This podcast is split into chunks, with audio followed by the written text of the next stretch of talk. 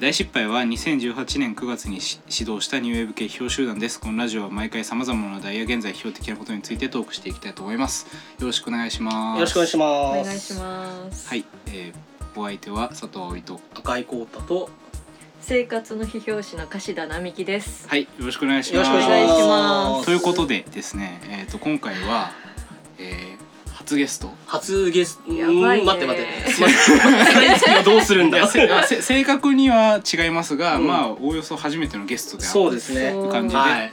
あの我々と同じくですね批評同人誌をやっている、えー、生活の批評士の柏さんに来てもらいました、はいよろしくお願いしますよろしくお願いします。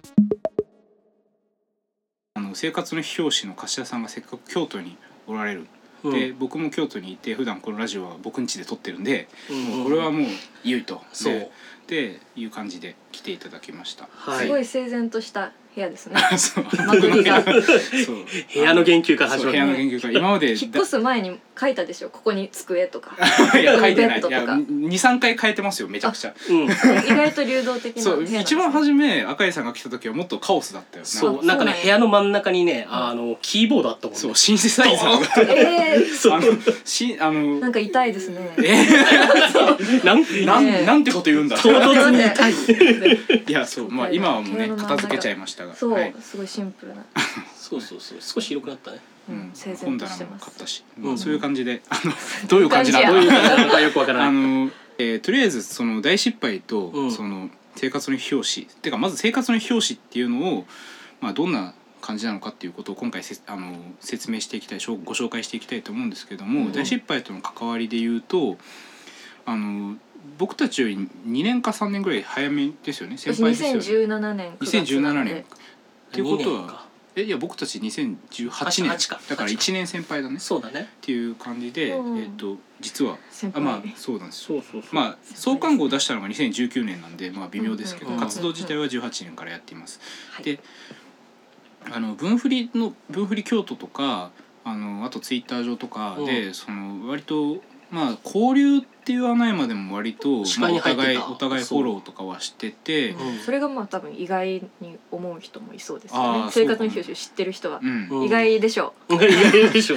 そう。いやわかんないけど全然その生活の表紙の客層というかそうね。読者がどんな感読者じなのか。層がどんな感じなのか。まあ、僕たち自分たちの客層もどんな感じかよく分かってよく分かってない。けど未だにつかめてないんだけど、でまあそう。でそんな感じでもともと交流というかあのお互いの認知はあって。そうそうそうであのなんか赤井さんは一回イベントにも行ったことあるんですよね。あえっとね柏さんの。私がそうそうそうそう。個人でやってる映画会、うん。うん。広島とか長崎についての映画を見る会に来てくれうんうんうんうんそうそうそうそう。だからあのー柏田さんの映画の上映会とかに僕が個人的に何度か足を運んでいてであとはあの実際に生活の表紙の,、まあ、あの3号文を読んだりしてでなんていうのかな我々とはもちろん角度とか違うんだけどとはいえこう問題意識にこうある種の政治性があるというかそういった点で、あのなんていうのかな話す余地があるうんうん。人だなって僕は思ったんですよ。あね。りがとうございます。話す余地がない人もいるんだ。俺の ちょっと怖いですね。俺の俺の中ではあるんだけどあるまあ、あのなんというかうんそうだな。こう例えば批評の政治性みたいなことを言ってる時にこう我々とは全然違うようなねあのテーマだったりとか題材だったりとか扱ってたりとか。うんうん。っていう人に来てもらって喋ってもらうっていうのはすごいいいことかなというふうには思うんだよね。というすごい硬い。硬い。硬い。校長先生の言葉みたい。な大事だと思うんだよねって。使ってることん使ってる分野とかん角度が違う人を読んだ方がいいと思ってるのはなんでなんですか？うんなんていうのこう読んでる本が大体被ってる人って、うん。こう使ってる言語とか出てくる固有名詞ってまあそうだね。似通ってくるのよね。そうですね。うん。でななんていうのかなこう露骨に言うとあれなんだけれどもこうなんていうのかな論理の運びというか、うん。何を肯定して何をあの批判するのかとかっていうのが大体パターン化しちゃったりするわけよ。結構。うんで自分たちの間では違うと思ってるんだけどすごい実は他人から見たらちっちゃい差異だったりするんですよね。そうそうそうそう。あるジャンルの中での差異というか、うんうんうん確かにっていう意味ではこうなんていうのかな。出てくる言葉とかの振りか、うん。振り幅っていうのかな。っていうのがやっぱりなんていうのかな。批評の交流というか。うん。する上で必要なんじゃないかなって僕は思ったんだよね。そうあのまあ割とその昔から生活と批評っていうのはまあ言葉は違うんだけど例えば大衆と知識人とかいろんな言い方で変装されてきた問題、ね。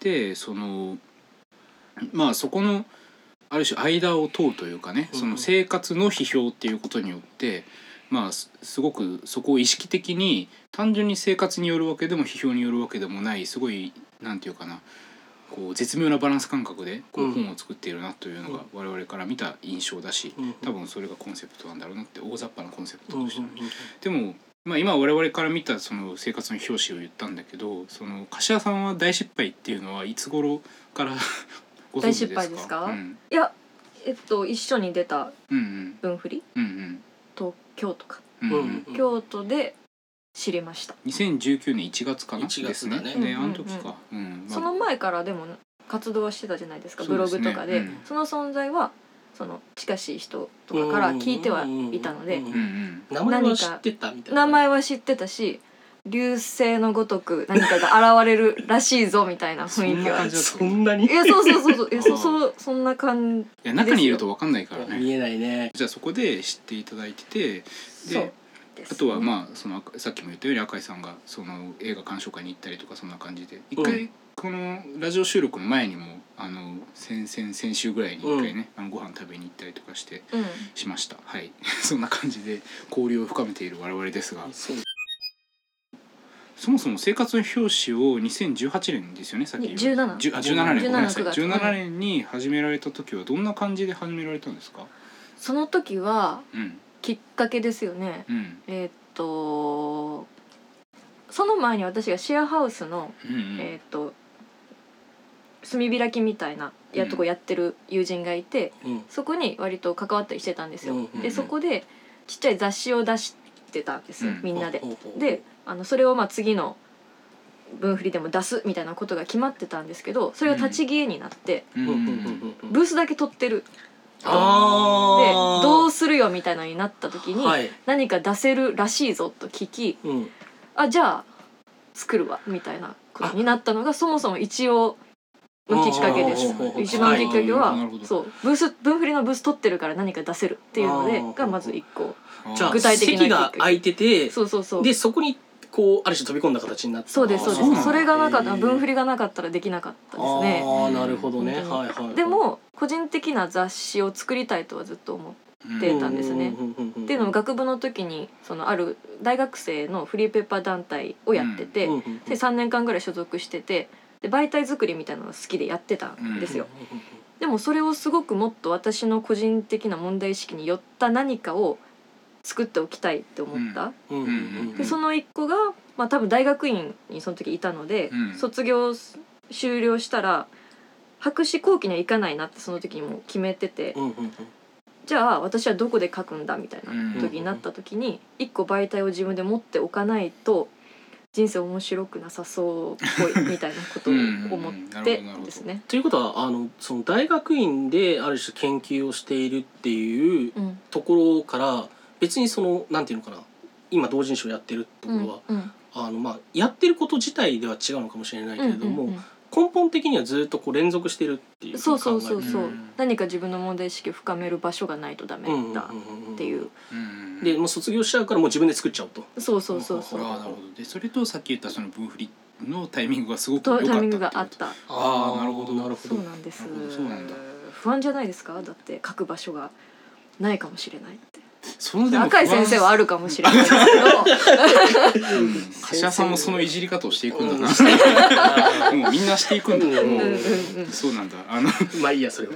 あのそうなんですよ。いや、うん。そうか。でもその不安って結構特殊なものだ特殊だと思うな。なんか絶対いやでもいや僕は分かるんですよ。てかうんうんうん。僕とか赤井さんは多分分かるはずなんですよね、うんでうんうんもこう書くことへの欲求っていうのがこう根本にある人間とそうじゃない人間ってあると思うんだけど、でそれで言うとだからその修論し出してあって修士課程終わっちゃったらもう書く場所ないどうしようっていう思考回路の人ってあんまりまあ一つはやっぱり学部時代にフリーペーパーやってて、あそもそもそうね、あのものを書く、うん。あるいは紙媒体の何かを作るっていう栄意からうんうん。大学院に行ってるっていうことがあるから、そのなんていうのかななんとなく大学院にこれ好きだなっつって研究に行くやつと多分モチベーションが多分全然違うんだと思う。だから大学院が終わったからといってその論文書かなくていいわっていうふうになるような人ではなかったそうですあー。っていう気がする。まあ研究論文も研究としては全然評価されなかったですからね。私の情熱をひたすら褒められるみたいない大学院生活だったので、でもその自分のメディアを作るみたいなのは今流行りではあると思うんですよ。うんでもそれがみんな向かうのはいわゆるジン、ZINE まあ、ジンにみんな割と行くんだけどそこで私がなるべく、うん、この前まあジンフェアっていうのに出ちゃったけど、うんうんうん。ジンではないっていうの方向性でやろうとしたのはあるかもしれないです。ジンではなくて雑誌？そのその違いって梶田さんの中でどういうふうに違うの？それは個人誌を出すっていうことと同人誌を出すっていうことと。そうですね、うん、人の巻き込み方ですかね。人の、ま、うんどう違うのかというとうーん。あなんか批判されるようなメディアを作りたいみたいな感じですかね。いやジンが批判されないとは言わないけれどうん。もうーんなんか僕すごいよくわかんないんですけどジンって何なの？そもそも。僕よく知らないんですけど。俺も詳しくは知らないなこれでも定義がね。まあ難しいと思うんだけど。難しいんですけど、もうちょっとその自分の感じたこととか思ったこととか、個人的なこととかいわゆるそれを、まあ、ラフな形でもいいので、まあ、手書きをコピーバーッとしてうん。バッチリと止めるだけの人もいるし、うんもライトなことをもうちょっと求められる、雑誌よりも。うんうんうんうん。うんだからそういうのをなんか趣味で作って人と交換してみたいなことが今もやってるしカルチャーとして結構あっていわへゆるそのフェミニズムとかもそこに近い。ーん近いんだそれ。近い。その自分でその女性として生きる時のしんどさとかを自分の言葉にこうバーッとラフでもいいから書いてそれをみんなで交換し合う中で、まあ、連帯が生まれていくみたいなのがそれとあれ歴史としてあってえそれは分振りで売ってたりもするの？そういうのそういう人もいます。ジンって呼んでる人もいる。じゃあこうある種エッセイと手紙みたいなものがちょっと手紙性は強いのかあなー混ざり合ってるような媒体っていうイメージなんだなるほどなるほど。それよりかはもうちょっとなんかうん。あの広い。広く、批評じゃないですかね。そうですね、うんうん。そうなのかな。確かに、うんうん。うんやっぱ僕の言葉で言っちゃうと。うんうんうんうんうんって感じがする。もうちょっとしゃひら開くようなうん。ものを作りたいと思ってせ、うんうんうん雑誌っていうのになるべくこだわろうとしてます。じゃあ、あのそうか。もともとじゃあ修論とか書く前からじゃあ修士課程に上る前からそもそも雑誌作りをしたいっていう情熱はあって、うんでそれがむしろ先にあってから院に行ってるって感じだからだから院が終わっちゃったらどうしようっていうことになるわけで、うんいやそれは僕もそうだったんで全く同じうんです、うなあの僕の話はともかく、まあ、だからその問題意識自体を大失敗としても非常に僕はよくわかるなという感じですね。生活の表紙について僕たちが感じることの一つ、まあ、コンセプトについてはまた後で大きい問題なので、うんうんうん振ろうかと思うんですけどそのすごいきそのさっき雑誌作りのモチベーションが先にあったっていうことをお伺いしてすごい納得がいったんですけどすごい綺麗ですよねその本の作り方とかが。綺麗だし毎回うん。毎回そのこれは赤井さんが前言ってたことだけど毎号そのなんか変わってるね。スタイルがうんうん。変わってたりなんか大きさも変わってるし。そうだね。であとそのそのそこにあるんですけどそのちっちゃい通信とかあの生活の批評通信っていう。うん。1月に出したやつですね。そうそう。これも前あのお会いした時にもらったんですけどこれもすごい綺麗でなんか本当に同人誌が作ってるとは思えない。まあうわすごくなんだろうなもうすごいおしゃれなカフェとかに置いてそうな。そうだね。それはデ狙ってィディスかもしれないねです。けどいやいやいやそうなんですよ。うん、すごいね綺麗なんですよ。で、うん。あのその同人誌をその大失敗を僕作る時も、まあ、結果いろんな人に見抜かれたんだけどそれ僕は結局それ間に合わなくてワードで作ったし、うん。すごい安いすごいですよね。すっごい安いその出版社に投げて作ったんですけどまあでも印刷会社。うんそう印刷会社。あごめんなさい出版社じゃない。うん。そうあのでもやっぱ一番初めのモチベーションとしてこうなんか同人誌っぽくしたくないっていうのが僕はあったんですよ。大失敗の場合は。そのなんか同人誌だからこそなんか許される荒さみたいなのをなるべくこう見えないようにして こう厚化粧して出そうと思ってたんだけど。でそれにそれに関して言うとすごい生活の表紙は綺麗なんですよねその辺。だからそれはすごい意識されてるんですかやっぱり。意識してますうんうん。ね、でもひ同人誌っぽさっていうのがあんまりそもそも私分からずに作ったんやと思います。そんなに文振りで批評同人誌ガンガン読んでたってわけではないなるほど。であの今同人誌って言ったのはうん。非同人誌に限らずで、多分それで言うとさっきのその人と違うっていう話したけど、んうんそれにももしかしたら近いかもしれないんですけど、だからそもそも同人誌って別に個人が勝手に作るもんだからこだわり方は別にね、うん。人によって違くて、うん。別に全然荒く作ってても内容が面白かったら買ってくれる人だっているし、っていうのはあるんですけど、まあ、パッケージとしてこう綺麗にしたいなっていうのがあったんですよ。ね。それはあるし、うん。その暮らしの手帳を読んでる人にうん読んでほしいと最初は思っていたことを思い出しました暮らしの手帳っていうのが出たけど、うん。あのなんでそんなこれ照れてんだ 暮らしの手帳で、あんまり発言しないでしょ。うん。あ発言じゃない発話しないでしょ暮らしの手帳って。うん。うん。まあ、確かに。あんまり日常生活でね、うん。暮らしの手帳って言わない、私大好きだったんですよあね好きだったんだ。なるほど。大好きだったあれって若い人も読んでるんだ。まあ変わった中学生だったんでしょうね、なんかすっごい偏見を言うとうち母親がめっちゃ読んでたみたいな。でしょ？でしょ？おおばあちゃんとかが読んでるイメージなんだけど。結構暮らしの手帳。でもさあの柔らかいソフトでうん。ちょっとナチュラルな、うん。あのちょっと手触り人の手触りがあるようなん。ものがずっと好きだったんですよ。まあ同時にそれに憤ってもいたから憤っても憤ってもいた。憤ってもいます。唐突に不安になった今。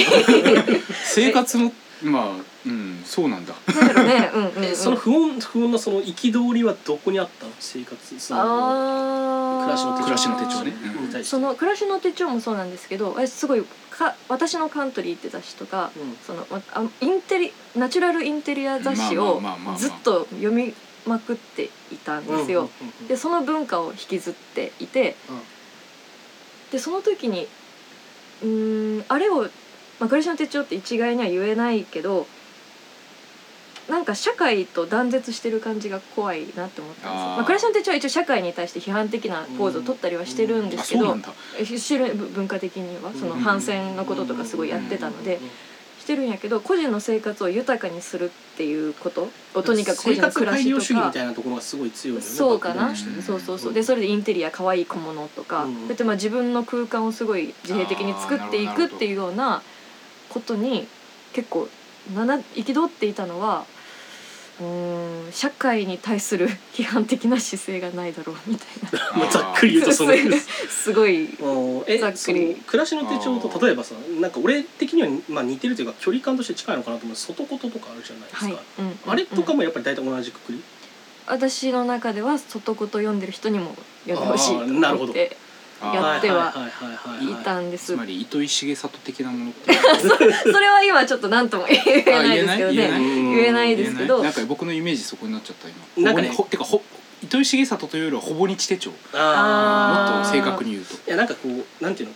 それで言うとなんかこう暮らしの手帳とその糸井重里的なものの悪魔合体みたいな感じがするんだよね。そう何が？外こと外言がね、うん。な なんとも言えないわそれ。すごい。を今こういやそうポリティカルコネクトですが、ちょっと発動しましたけど、うん、自主規制があったのに。うん。まあ。自分のそう暮らしを豊かにすることとこの社会について考えることとあんまり断絶するのもなって思ってたまあんですね。そうつまり暮らしの手帳的なものは好きだけど、うん。それが単純になんていうかなざ雑貨屋的なものになってほしくないというか。なってほしくない。暮らしってあでもそれはなんかあれですね生活の非表紙っていうもうタイトルとかコンセプトにかなり直結してますね。もう結もう露骨に反映してますね。すごい面白いな、うん。うん、あんまり雑誌作りの話じゃなかったけど。コンセプトの話になっちゃってあれ？そう。あそっか。そうそうそう。いやいいんですよ全然。でもそうそうそう。うん、いやなんかでも雑誌作りについても結構ブログでなんか書かれたりしてますよね。なんかはい。チロッと見たけど。あんまりちゃんと読んで私の個人ブログですか？なんかあの生活の表紙のなんあかあ。ブログみたいなのあるでしょ？ブログそこでなんかありますなんか告知みたいなところに結構ちょろっと今雑誌でこういうことやっててみたいなあこう。ちょっとだけ書いてますね。ああいうのやっぱあのひだってあの柏さんの場合僕たちと違って全部一人で今やってるんですよねこれ雑誌作りっていうのは。そうですね。基本的には編集長も副編集長も私ですね。それ服って分ける意味がないね。編集部員も私です。それはうん。はい。なるほどそうか。だからもうある意味じゃあ逆に言うとっていうか全部自分がもう好きなようにそこはやってるところなんですか？雑誌のデザインとか。もうそうですね。欲も悪くもそうです。あー良くも悪くも貸田独裁。とか歌詞だ独裁。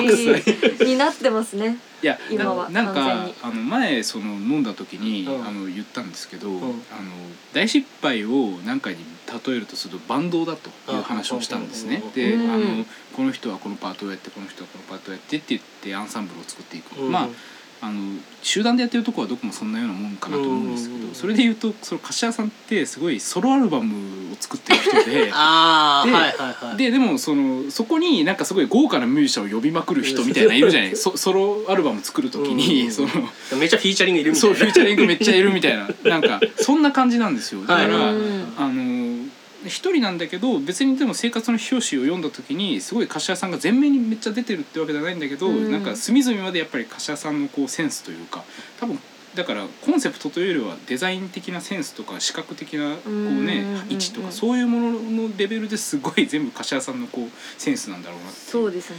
うん、そんな感じがします。うんえっ、とそもそもなんでその生活の表紙はそのというか柏さんは、うんうん。ソロデビューしちゃったのかっていうなんか経緯が？うん経緯はうん。で1235はでも結構ちゃんと手伝っとなんだろうコンセプト的に手伝ってくれてた人はいたりはしたんですけど、そうですよね。うん基本的にこういうテーマでいこうとかいうのは全部私が決めてたっていうのはうーん。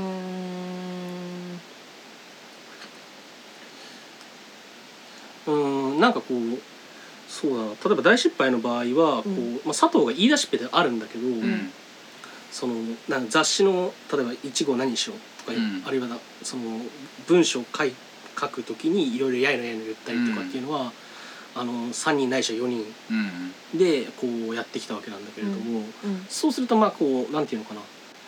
うーん、まあ、か看板とその店員の距離みたいなのがあるわけよねそれぞれね、うん。店員？店員その、まあ、お店に例えるならねであ店員ね。そう。あそうそうそうお店の人。お店の人ね。そうそうそう。だからこうそれぞれなんかこう看板に対して何らかのこう距離みたいなの、うん。ここは違うんだけどなみたいなのももちろんあるわけ。うんうんただうんその柏田さんの場合看板と店主がほとんど一致しているような状態になってるわけなんだけど、うんうんでそれの良さってあると思うんだよ。だからうんそれこそさっき佐藤さんが言ったようにこう雑誌にこう自分の好みだったりとか自分のこだわりだったりとか、あるいは問題意識だったりとかっていうのをこうかなり反映させることができるわけなんだけど一方でその一人でやることによってすごくそのなんていうのかなうーんいろいろ迷ったりとかこれでいいのだろうかとかっていうふうなこうこととか起きない？起きます。起きるんだ。はい。起きますうんねで1235は結構決まった人に相談とかはしてやってで解消したりはしてたんですけどでも結局その例えば編集分を増やすってことも何回かは考えたんですけど考えたんだけど。うーんこのコンセプト例えばうん。第2号ってつながりはなぜつつながりは今救われているかっていうので号を作ったんですけどうん。それがなぜ生活の批評の特集なのとして必然性があるのかとかなぜ今この特集が必要なのかっていうものがすごい私の個人的な問題意識に寄りすぎているからうん誰かを巻き込んでもあのや根っこまで共有できない気がするって思ってしまうんですよね。じゃあ根っこまで共有すべきなのかっていう問題もあると思うんですけどその言ってたみたいにズレそれぞれのズレが面白さとか広がりを生むこともあるから、うんうんうん。そうじゃなうん、それはいいなと思いつつもそのズレを埋めるよりはじ私で一点突破したれみ一たいな。点突破。一点突破したれ ですね。になってるんです。うん。でうんそのなんだっけ。あので一番多分私が全部やっちゃう一番の理由はその人選が私の個人的なつながりとか、うんうんこの人が面白いみたいなものにすごい寄ってるんですよ。うんうんうん。例えばその例えば1号の書き手の人が「この人面白いよ」とかってうん。紹介してくれて、うん。じゃあ2号で書いてもらおうみたいなうん。ことは起きたりしないは起きてないですね。の、今のところはあんまり。まあ、こういう人もいるよって教えてもらうとかはあるんですけどそれよりかはすごいブログフェイスブックにたまたま流れてきた文章がちょっと最高すぎるから打診してみるとか。うんじゃあこう常にリクルートは柏田さんがいいと思ってそうなんですそうなんです。そうなんですそうなんです。でそれがすごい客観的な言葉で説明しづらいことが多い。例えばこの人いいなと思ってでこう来るで例えば編集部がいたらうん。共有するじゃないですか。うんうんうん。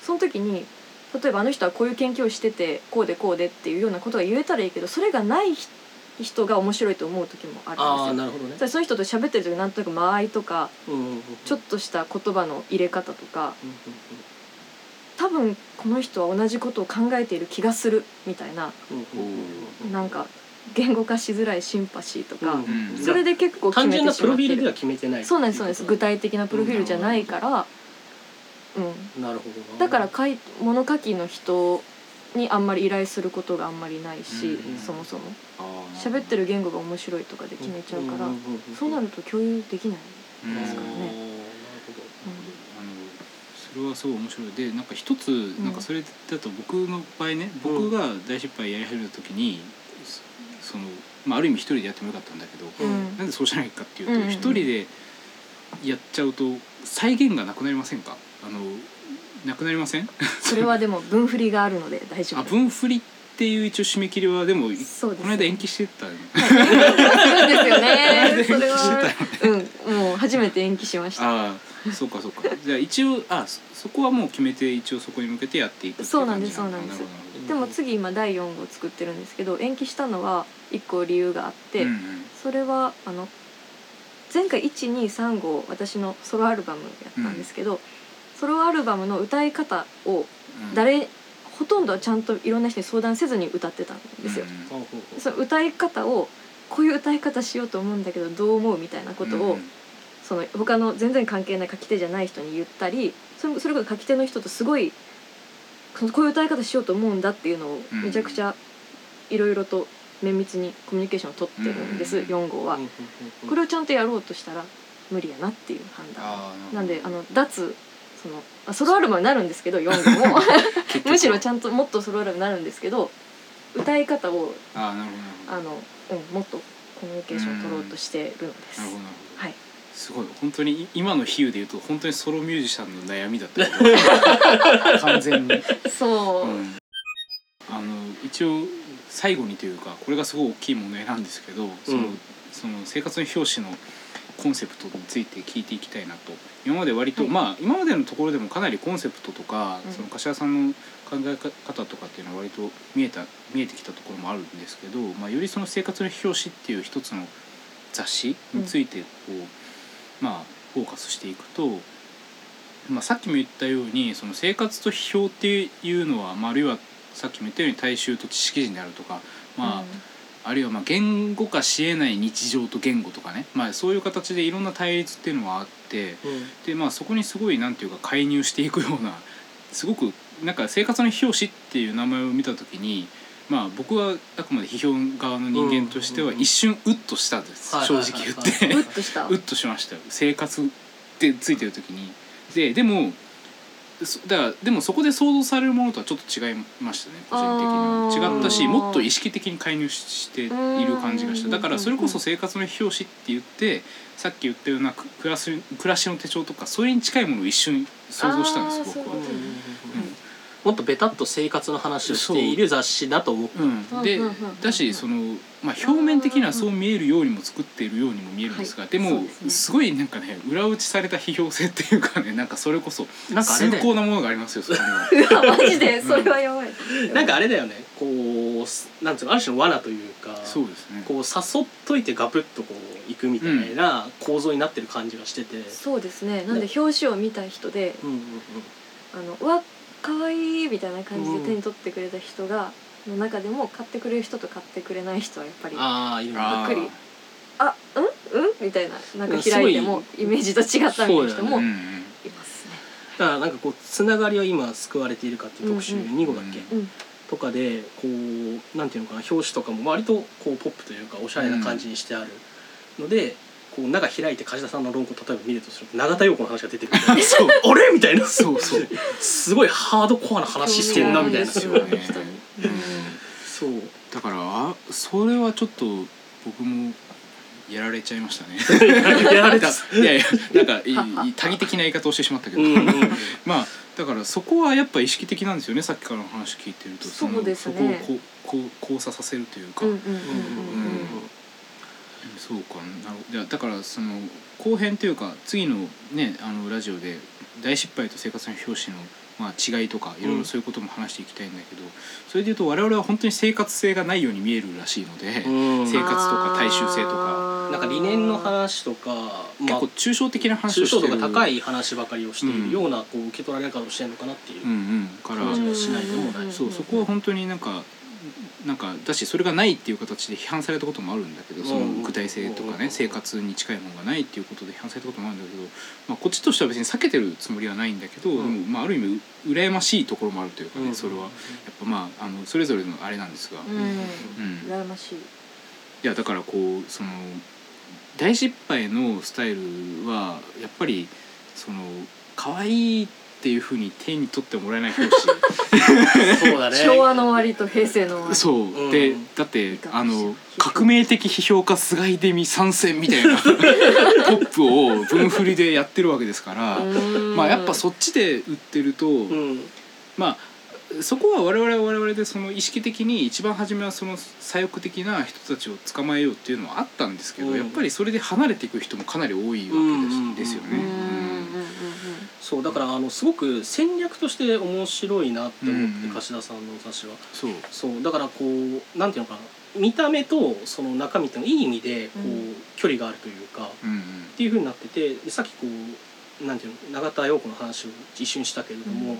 そういうハードな話もするんだけどその論考の中でまずどういうふうに書いていくかって言えばその洋服の話をしてるんだよね。うんでその女性とかまああのこうなんていうのかなボボーダー服。ボーダーを、うん。着た、えー、なんだっけタイトル。ボーダーを着た革命戦士という、そうそうそうそうそう。である種ユニセックスな服装、うん。うん。あの洋服っていうのをある種批評対象にしながら、うん。ある種のじょあの中性性というか、っうん。うんうんていうところの問題に迫っていくっていう流れで永田陽子が出てくる。っうん。ていう意味ではすごくそのなんていうのかな。入り口とそのなんていうのかな。本当に問題にしたいところっていうところがある意味しかも批評的ないい距離感があるというか。うそうですね、ん。なんかこういう言い方していいのかわかんないけどすごい啓蒙的ですよねある意味。実は。実はすごく啓蒙的で,、うん。で我々我々も啓蒙的なんだけどそ我々の啓蒙って上から目線なんですよ、うん。お前らこれを読めみたいな、ズーンみたいな。高圧的なところやっぱそれはだからやっぱり柏さんの言葉で言うと崇高なやり方でしか僕たちできないんだけど、うん。でもそれで言うと一回手に取ってもらって、うん。読んでいって多分永田陽子って見た時にピンとも来ないような人が読んだとしてもなんか何かをこうそこから入り口にして何か別の本を読んでいったりとか、うんそういうことがなんかできるような作りになっていると思うんですよね。でかつあのボーダーを着たうん。革命戦士は、うん。まあ、いわゆる私のことやと思って書いてるんですけど、うん。だすごいじ、うん、誰かに言われて赤井さんわかんないでもすごい自己批判的に一応書いてるつもりなんです。そうですよね。確かうん、に、2号も、まあ、3号は無職私自分が無職になった話について書いてるんですけど、うん2つもまあ自己批判そうですね。的です。クリエイターになりたい女性の問題ですそうですそうです。あれ完全、まあ、うん。もっと露骨に私のことなので、だからそこかな崇高じゃないためにどうしたらいいか。でもそういった言葉を使うかっていう時にもう自分自己批判的に語る。自己批判的にっていうよりもそのもうちょっと正確に僕が読んだ限りの印象で言えば、うん。あの柏田さんが何かこう私はこういうものに憧れるとか、こういうものが好きになってしまう私がいるうん。っていう、ある種のこうかかある種書かれるベタな私っていうのがあって、それについて書いてる私っていう距離がある。うん。でそのこうメタ視点っていうのが批評になっているっていうそのなんていうのかな。うーん両異性というか、うん。ダブルバインドというか、うん。そうですね。まあ、そういうような中で文章を書いてるんだなっていうのをすごい感じる。なんかこう分裂をすごいちゃんと言葉にできている。あーそうだね。自己分裂そうそうなんかうあんまりそれでつまりその分裂って言った時にでも完全に自己批判的になってるわけでも完全にメタに立ってるわけでもなくてうん。すごいそこが横貫してだからその雑誌自体がそのすごくそれこそ暮らしのてか暮らしの手帳とかに対する態度もある程度全部そうですよね。すね。すごく好きなんだけどダメだと思うみたいな感じでその、なんていうかある種愛着とてかアタッチメントとデタッチメントを両方繰り返すみたいなこそうそうそうそう。とをすごいやっていて。でだから僕と赤井さんが裏で柏さんに会う前に読んでたんですけど2人で予習として、うん予習してた。してた時はしてた時もやっぱりそれ印象がね、うんありました、それ批評に対しても私はそうなんですよね、うん批評そのものに対して。批評そのものに対してうんすごい憧れて崇高さに、うんうん。あのそうなりたいとうん何度思ったか知れないんですけれども。すごい恋焦がれてるじゃん。いや本当にそうなんです。枕を涙で濡らして、そうそうそうう。ん。でもいわゆるそのなんとか主義がとか、まあ、それだけが批評ってわけではないけどもうん。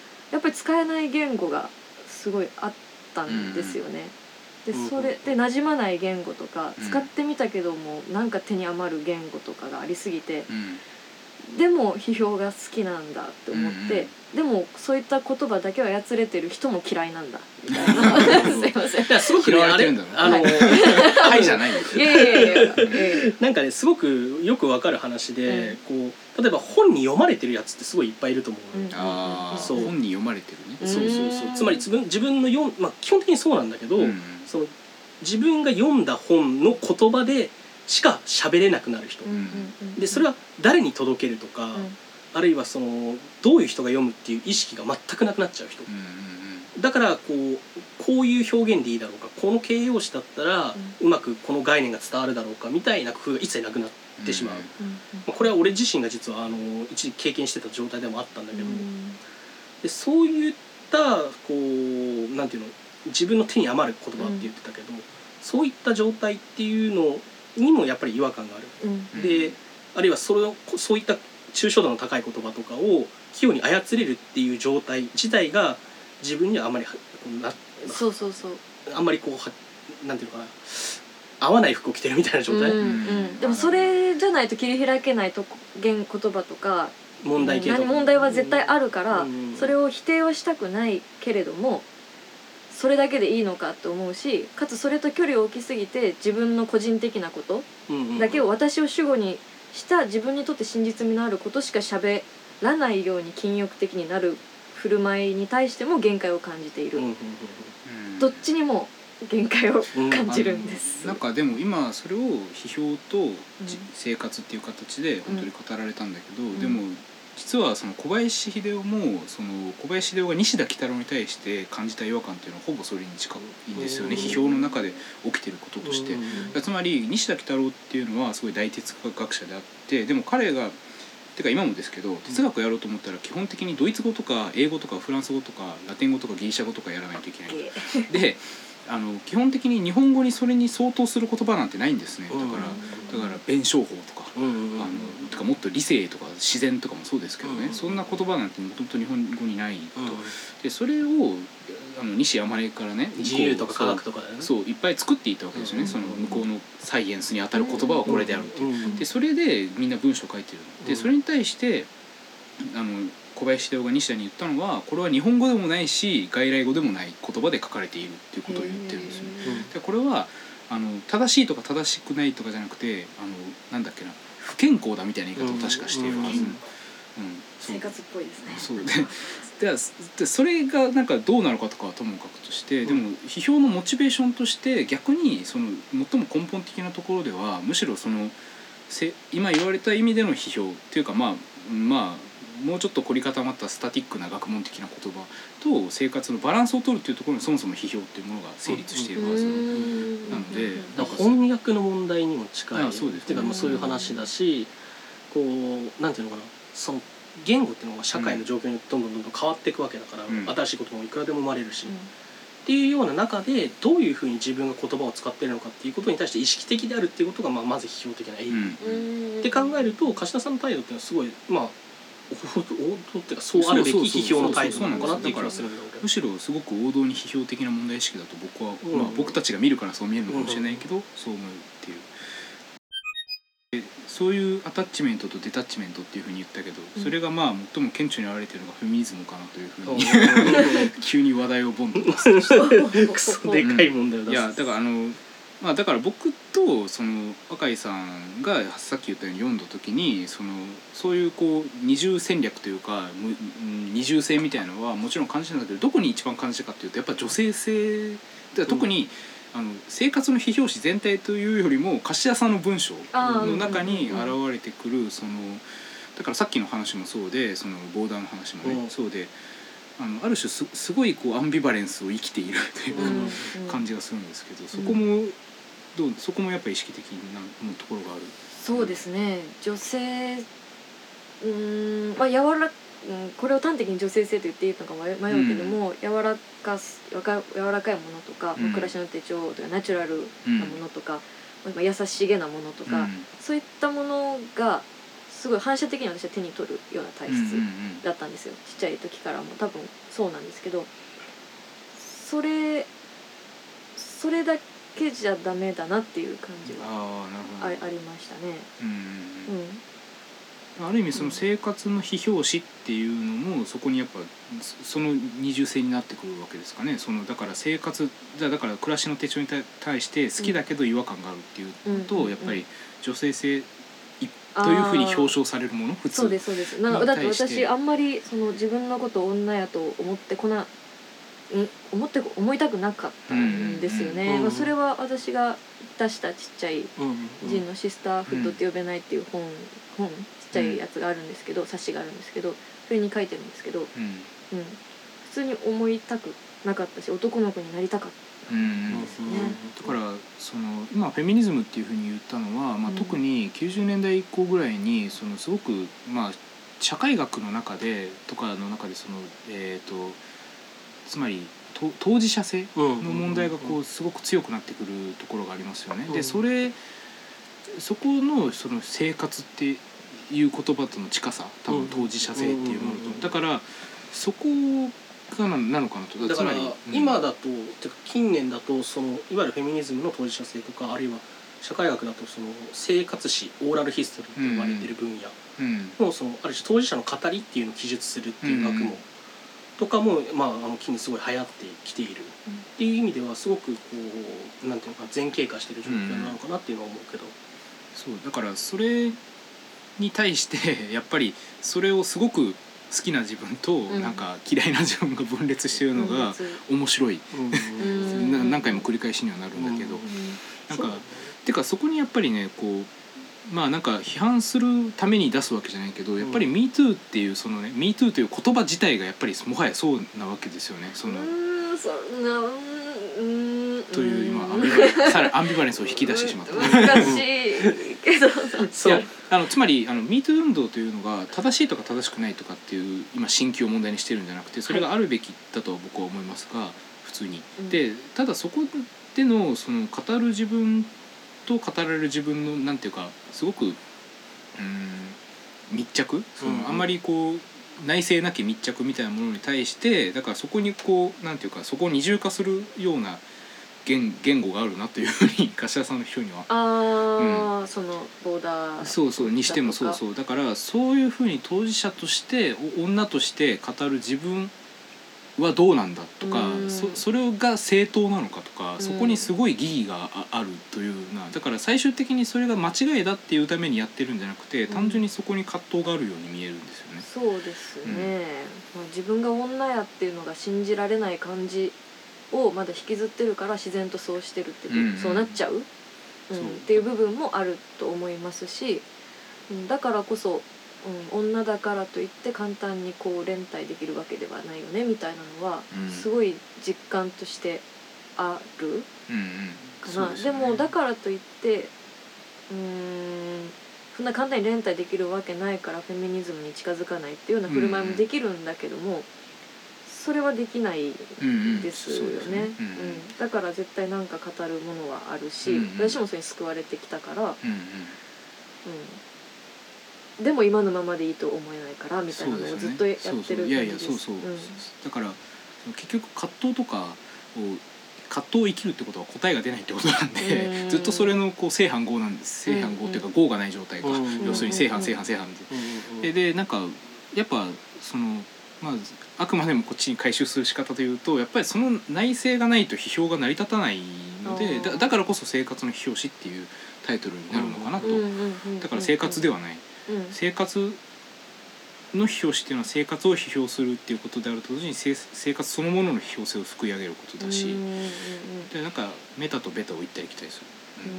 それですよね。かつその批判、うんうん。ずっと批判ってものにこだわっているのかもし、執着してるんですね、うん私多分批判されたいし批判したいと思ってうんるんだけど、そうそう。でもうんフェミニズムとまではいかないけどその私は一応女性ジェンダーを生きてて、うん。まあ、同じジェンダーを生きてる人とこう集まる機会がまあ多いわけだけども、その時になんとなく批判しづらいなみたいな感じは、うん。うん、それみんなそうかとは思わないけどずっとそこはかとなく感じてきてそっちのじゃあでも批判批判攻撃とか、うん。批判とか否定にならない形ででも誠実に相手に言葉をどう届けるかみたいなことを考えた時に、うん、批批評っていうものに何かあるんじゃないかと思っているんです。そのだから誰かに届けるためうんで